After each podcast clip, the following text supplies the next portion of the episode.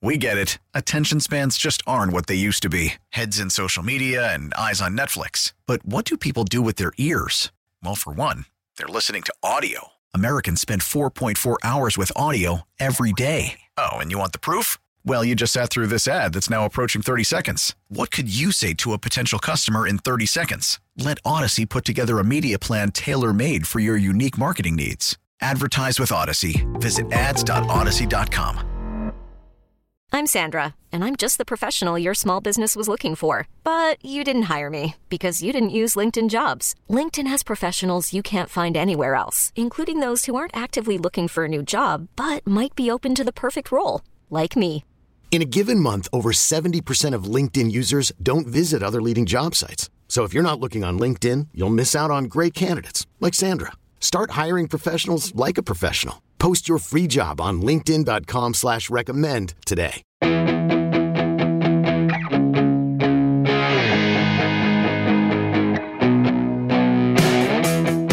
Hi, I'm Joe Connolly, along with producer Neil A. Caruso, to introduce you to the founder of a very successful business in the hottest industry in New York right now tech.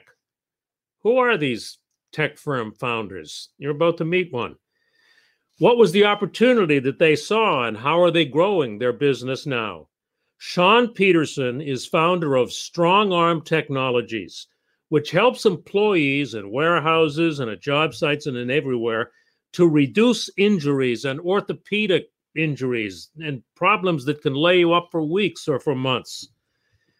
So, Sean, what does StrongArm Technologies do? And was I accurate, basically correct in that? Yeah, absolutely, Joe. Um, thanks, thanks for having us. StrongArm Tech is a safety science company. So what we do is we drive real-time information off the bodies of industrial athletes, which are blue-collar workers that we prefer to call industrial athletes. They're working in the warehouses, in the manufacturing plants, paving our roads. And what we do is we collect data from small sensors that they wear throughout their day. We provide alerts to help avoid any injuries that they may see throughout the, the, the course of their of, of their of their shift. Um, and with that data, we actually drive operational excellence into the business by helping managers and safety professionals lean in with a new form of data, and that data is physiological data. So we're creating happier and healthier workforces by using a proactive means of collecting this real-time information. And we do it all from a very small wearable that you clip onto your shirt or, or onto your chest. Now, are some employees resistant about being tracked by Big Brother at first? Always, it's always something you're going to deal with, um, and we've been doing this now for for eight years. So wow. we've come quite a long way, and I believe the industry has as well. And what we learned really was it's about transparency. And when we started out, we began working with unions and really learning in depth what are the things that are required to have a progressive and connected digital safety program but also walk the line of safety privacy and security and making sure that everyone is comfortable with the data we're collecting so by being transparent is really the first step in the in the door and two when the when we're in field for about a month in a new client all that goes away. People are coming home less tired. People are spending more time with their kids at home um, and you know not icing their backs on the couch. They're actually playing ball. And it's those things that really start to ingrain our new approach to the way we look at labor.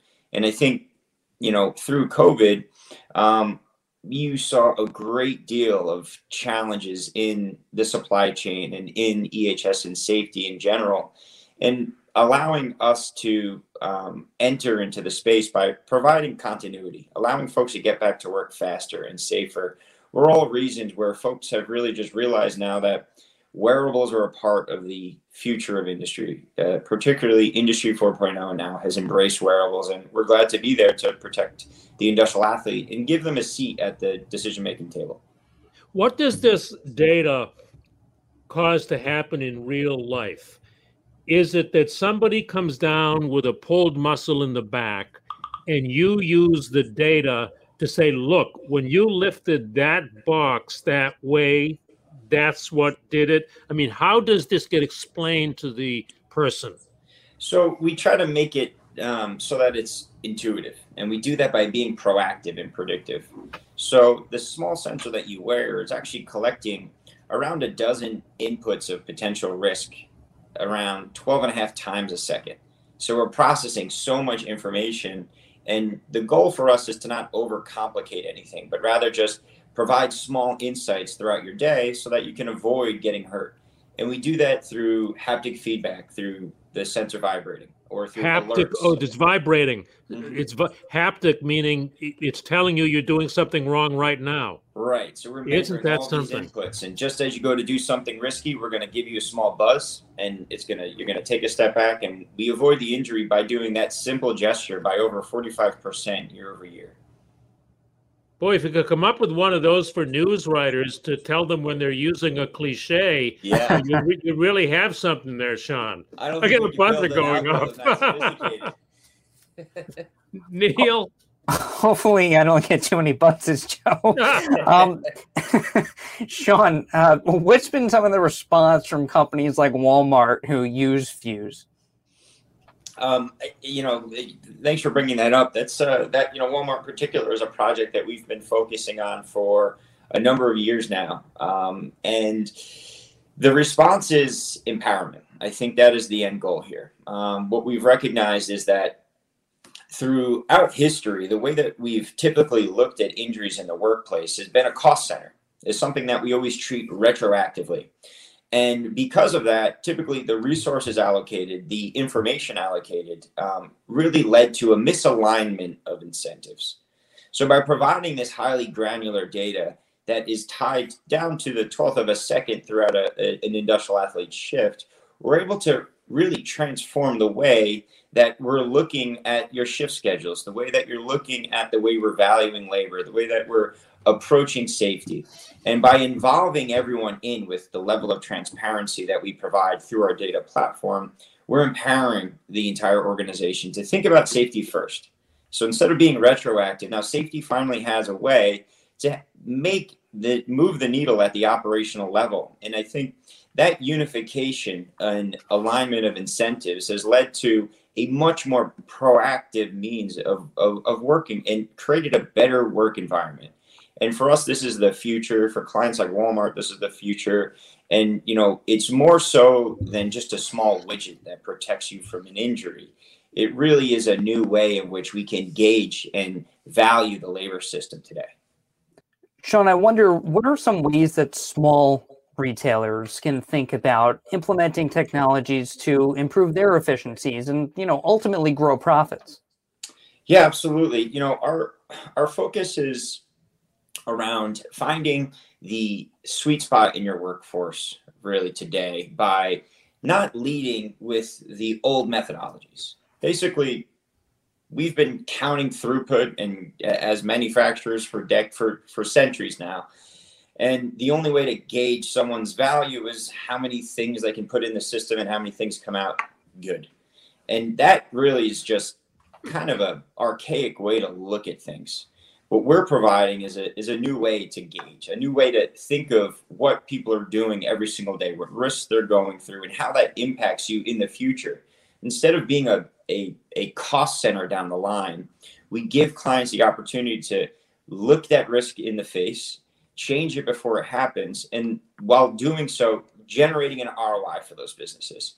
By eliminating those injuries, we don't simply have the dollars fall into the bottom line. We take our data a step further and we help those organizations consult with their own information. So if you're anticipating a workflow improvement, but you can't really find the operational budget to do so, there's a very good chance that there's a safety ROI hidden in those numbers. So we help clients find new buckets of profitability that are built off of something good, which is the opportunity to reduce injury. So we have an example where, you know, we we, we do this many times where we'll, we'll look at a, um, something like a pick and sort um, operation, which is highly dangerous, highly repetitive, and most importantly, very fast. So the individuals doing that pick work, the industrial athletes, are often paid per parcel. So you would do anything to not disrupt that day workforce, including things like redesigning areas where we know are not ergonomically sound. What we can do at StrongArm now is do an assessment of how risky that behavior is and come up with a propensity for risk that will determine an ROI. And we can say to this client, yeah, you you you may have to spend $10,000 to shut down the line and redo this uh, workflow design. But the result is going to be a 10x savings on that ROI in the next in, on the next three months based on the injury reduction that we can provide. So this really is creating a paradigm shift, and it's completely scalable from you know small businesses up to you know the biggest businesses in the world like Walmart, which is where we're operating today. Sean, what in your background in mathematics or engineering, or what was it that allowed you to see this specialized area that has grown so for you? You know, there's a, a lot of there's a lot of technical things. You know, I'm an industrial designer, um, and I studied mechanical engineering and entrepreneurship, and I get deeply involved in a lot of things. And we've got an incredibly intelligent team that's way smarter than I am. But the thing that's made us figure it out is sticking to our guts around the right thing to do. And it was an incredibly hard battle to get here by balancing this technology we're bringing into the workplace and, and making sure that the thesis is always focused on the industrial athlete, making sure that we're finding new ways to bring value to the table for a group that is highly underpaid and highly underserved. And it was a challenge, but the only way we got through it is not by having a magic bullet out the gate, but rather working with organizations very closely to learn how they tick and learn how inside of that operational challenge, how can we give safety a seat at the table? How can we give a voice for the future of the industrial athlete a seat at that table? And through data, we are able to find this inextricable link that allowed this conduit to happen, that allowed these conversations to evolve. How did you support yourselves or the business in this period when you were forming these collaborations, which would eventually lead to such success? through uh, a great deal. So you know we're, we're venture backed, but the way that we really drove was through innovation. You know we are in an industry that has an incredibly long sales cycle, and while you're building a, a, a cadence in such a big siloed organization, there's so many different eh, directions you can be pulled in. And as a small startup, we had to pick and choose which things we wanted to solve first. Data luckily sews that thread for all these innovations but in the early days we were building new technologies and new and, and new categories for new clients to really fund cash flows to keep the business in vein while we develop this thesis and while the market frankly caught up to what we were developing. And as our data was built to the tens of thousands of athletes we have that gave us the statistical significance to really dance operationally with these large conglomerates what was your first paid client and what was the project? I'm sure it seems pretty modest probably now, but it would be first, interesting to hear. Our first paid client uh, was the uh, was a very very small uh, charity distribution center in upstate New York Wow. And they bought exoskeletons that uh, that we made, which were braces, wow. right? Which were yeah, they were mechanical braces that you wore on your body, and they helped you pick up more load and protected you ergonomically throughout your day. And I just have to ask before we go back to Neil for one more. What advice do you have for business owners who don't want to sell to Walmart, but who want to sell to larger clients in whatever industry there is? How do you get in? What do you tell them? Oh, it's um, it's the the things that we've learned over the time is that you have to have a multi-prong approach, but you have to start with the end user and you have to never lose sight of that individual at all. In fact, focus on that person more. Right? It's it's almost those are the folks who have the pain point who bring you in the in the fold, and they may not have the budget to take you globally with the organization, uh, but they are the champions and they are the best voice of customer. Find so an ally almost, in it's almost like the old adage, right? Like treat your new your, your new friends like silver and your old like gold. That's that's really how we try to operate. And we build our teams around that narrative, around that thesis of protecting the person initiative that brought us in the door. And as the other initiatives evolve around it, they always tie back to the original thread. Neil? So interesting. Um, I wonder how have you refined your pitch over time? You know, as as you grow from client to client, how are you refining that pitch so that you can get those big fish? You know, the more conversations we have, the more time we spend with our clients, and the more we're able to do things like client councils and, and, use, and use new tools to take some of those words that we hear in the things they want in the future. Um, you know, the pitch becomes the pitch evolves based on the client's needs. It's as simple as that. The more value we can provide, the more articulate we can be in terms of the pain point we're solving.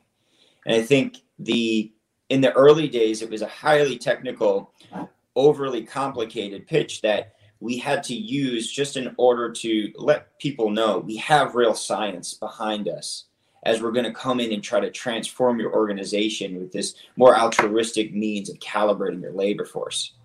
But over time, we started to use that data to solve pain points and then prove out how we're doing that. And now that pitch, quite frankly, has gotten way more streamlined. And now it's simply for us, it's all these complicated things we do. We just tell our clients if you can measure it, you can manage it. But why aren't you managing the most sensitive and dynamic and important, integral piece of your supply chain, the human being? And we give them the opportunity to do that today with the Fuse platform. Finally, um, how strong is the New York tech industry? What do you hear from colleagues and peers? Is it booming? Will it continue to boom? Will it level off? What's your crystal ball view? Um, you know, COVID was a hard hit, uh, I think, for the best part about the New York tech scene, which is the fact that you can interact in this ecosystem. Now, the silver lining of that though and, and being part of really really amazing organizations and groups like new lab in brooklyn we were able to see kind of the spirit of new york meet the spirit of innovation which to me was the most inspiring piece of the whole puzzle. The silver lining for me was was seeing that innovation come to fruition when people built things like respirators. We had a team of folks over a new lab who we're using everything from 3D printers to decoupling old factory pieces in order to spin up a new supply chain to build respirators that they can then ship around globally. And we used our friends in logistics clients, quite frankly, to get those things through the supply chain quickly. We had other friends who have vendors that are constantly working on supply chains internationally to import masks and PPE and seeing the spray of innovation from things as high tech as spinning up a mechanical respirator overnight and the supply chain for it to as to even the business hustle to just get things into the hospitals when they needed them completely unprompted and with for no selfish interests at all really were the most inspiring things. So now as we start to get back and it's still a little slow quite frankly um, with the summer coming around and and and I'm just incredibly hopeful that that spirit of innovation probably grew, and there's probably a lot of really excited, smart people um, that are they're going to continue to boom, and I'm excited for the New York Tech scene this summer.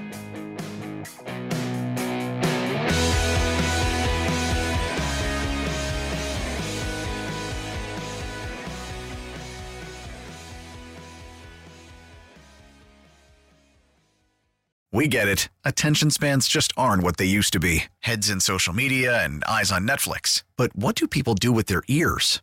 Well, for one, they're listening to audio. Americans spend 4.4 hours with audio every day. Oh, and you want the proof? Well, you just sat through this ad that's now approaching 30 seconds. What could you say to a potential customer in 30 seconds? Let Odyssey put together a media plan tailor made for your unique marketing needs. Advertise with Odyssey. Visit ads.odyssey.com.